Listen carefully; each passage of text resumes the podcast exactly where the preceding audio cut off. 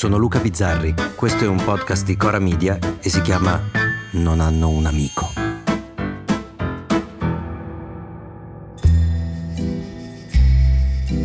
Nel mese di agosto, a Genova, che è una città di mare, chiudono un sacco di negozi. In questo agosto persino dei bagni sono rimasti chiusi a Genova. L'altro giorno ho detto vado a farmi una birretta a Santa Chiara. Chiuso. Non so, per impossibilità di lavorare, per riposo, tutto è rimasto sospeso. L'unica cosa che in questo agosto non ha preso neppure un secondo di riposo sono le minchiate dei politici, smagnosi di non perdere neanche un giorno, neanche un titolo. Così, per esempio, non so, Gennaro San Giuliano, ministro della cultura e della promozione di Gennaro San Giuliano, persino il giorno di Ferragosto ha convocato una riunione, anzi l'ha convocata proprio il giorno di Ferragosto per finire sui giornali, e leggo dall'autorevole sito Art Tribune. Il ministro della cultura Gennaro San Giuliano ha riunito il 15 agosto alla sede centrale del ministero i sottosegretari alla cultura e i più importanti direttori generali d'Italia per fare il punto sulle attività in corso. L'incontro è durato oltre due ore e per volontà esplicita del ministro non ha toccato il tema caldo dell'incontro Zuckerberg-Musk, annunciato alcuni giorni fa. Hanno preso la parola tutti i presenti. Chissà con che gioia, oltretutto, hanno preso la parola. Ma è stato un incontro molto articolato e direi proficuo, anzi mi hanno ringraziato per aver organizzato questa riunione.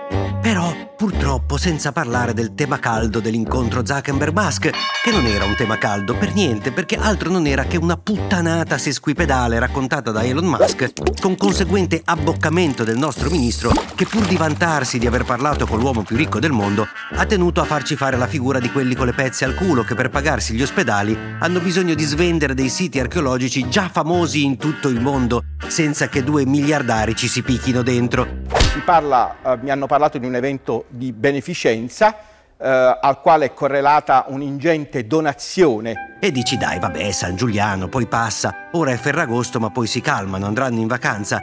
E invece no, Meloni va in Albania, viene a sapere che quattro italiani sono andati via da un ristorante senza pagare e che fa? Manda l'ambasciatore a saldare il conto, mettendoceli lei, eh. A parte che mi vedo, poveretto, il nostro ambasciatore, eh, scusi, sa, signor ristoratore, sono ragazzi, eh, tenga arresto. Insomma, sollevo il giudizio su sta roba che mi ricorda, non so perché, il marchese del Grillo. Il marchese del Grillo non chiede mai sconti, paga o non paga, io non te pago, butto fuori. Ma facciamo che sia stata una cosa bella da fare. Quello che mi fa impazzire è Meloni stessa che nei giorni successivi si stupisce che questa sia diventata una notizia. Addirittura fa un post per dire, ma non so perché si è sollevato tutto sto polverone, non ho dato io la notizia. Eh sì, lei pensava che un gesto così passasse totalmente inosservato. E qui è uno dei casi in cui speri che il politico di turno ti stia clamorosamente prendendo per il culo, perché se stesse parlando in buona fede, se davvero il suo stupore fosse reale, bisognerebbe chiedersi dove minchia vive sta donna, chi paga per raccontarle cos'è la comunicazione e in che secolo stiamo vivendo. E il secolo però viene perfettamente raccontato dall'episodio agostano più rappresentativo, Mm, quello che meglio descrive noi, i nostri politici, ma non solo, la nostra classe dirigente che non esiste più, che non ha più nessuna differenza con chi non dirige, con chi non sa, con chi non conosce.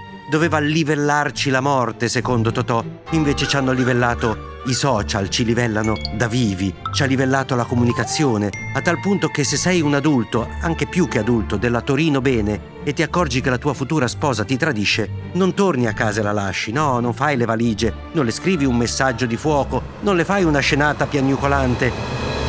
No, inviti un centinaio di persone e la sputtani davanti a dei telefonini accesi, sapendo perfettamente, e se non lo sai vale il teorema Meloni, se non lo sai ti dovrebbero levare la patente, che dal giorno dopo la tua performance sarà sulla bocca di tutti. Cara Cristina Mykonos, vai col tuo avvocato, sii felice con lui. Ed essere sulla bocca di tutti non vuol dire affatto che ne uscirai vincente per tutti, anzi, quelli per cui ne uscirai vincente saranno una minima percentuale perché molti ti daranno del fesso, molti del sessista, molti del violento, poi ci sarò io che invece ti do solo del mitomane.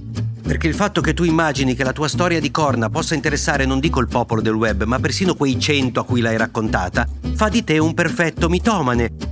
Uno che evidentemente non sa che questa roba lascerà le menti delle persone in men che non si dica, che la notizia sarà sempre più piccola e con lei si rimpicciolirà la tua autorevolezza. Giorno dopo giorno, prima sarai il cornuto del video che sputtana la fidanzata, poi solo il cornuto del video e poi solo il cornuto perché a una certa età si dovrebbe almeno essere in grado di portare le corna con dignità, di assistere alla fine di un amore senza battere i piedi per terra, tesoro santo, perché i social non ci stanno raccontando come sono i nostri politici, perlomeno non solo. Ci stanno purtroppo raccontando come sono i nostri ricchi. Ecco, i ricchi, questi ultimi, ne escono disintegrati. Questa dei ricchi me l'ha detta la Soncini, non è mia. Gliela rubo facendo finta che sia mia. Da quando ho trovato il fascio dentro di me, non faccio più sconti a nessuno. A domani. Se volete commentare, se avete idee o suggerimenti per nuove chat di WhatsApp o testimonianze di nuove chat di WhatsApp, potete scriverci a nonanunamico@gmail.com o nonanunamico@coramedia.com. Anche per gli insulti, prendiamo anche quelli. Non hanno un amico è un podcast di Cora News prodotto da Cora Media. È scritto da Luca Bizzarri con Ugo Ripamonti. Cura editoriale è di Francesca Milano. La supervisione del suono e della musica è di Luca Micheli. La post-produzione e il montaggio sono di Cosma Castellucci. Il producer è Alex Peverengo. Le fonti dei contributi audio sono indicate nella sinossi.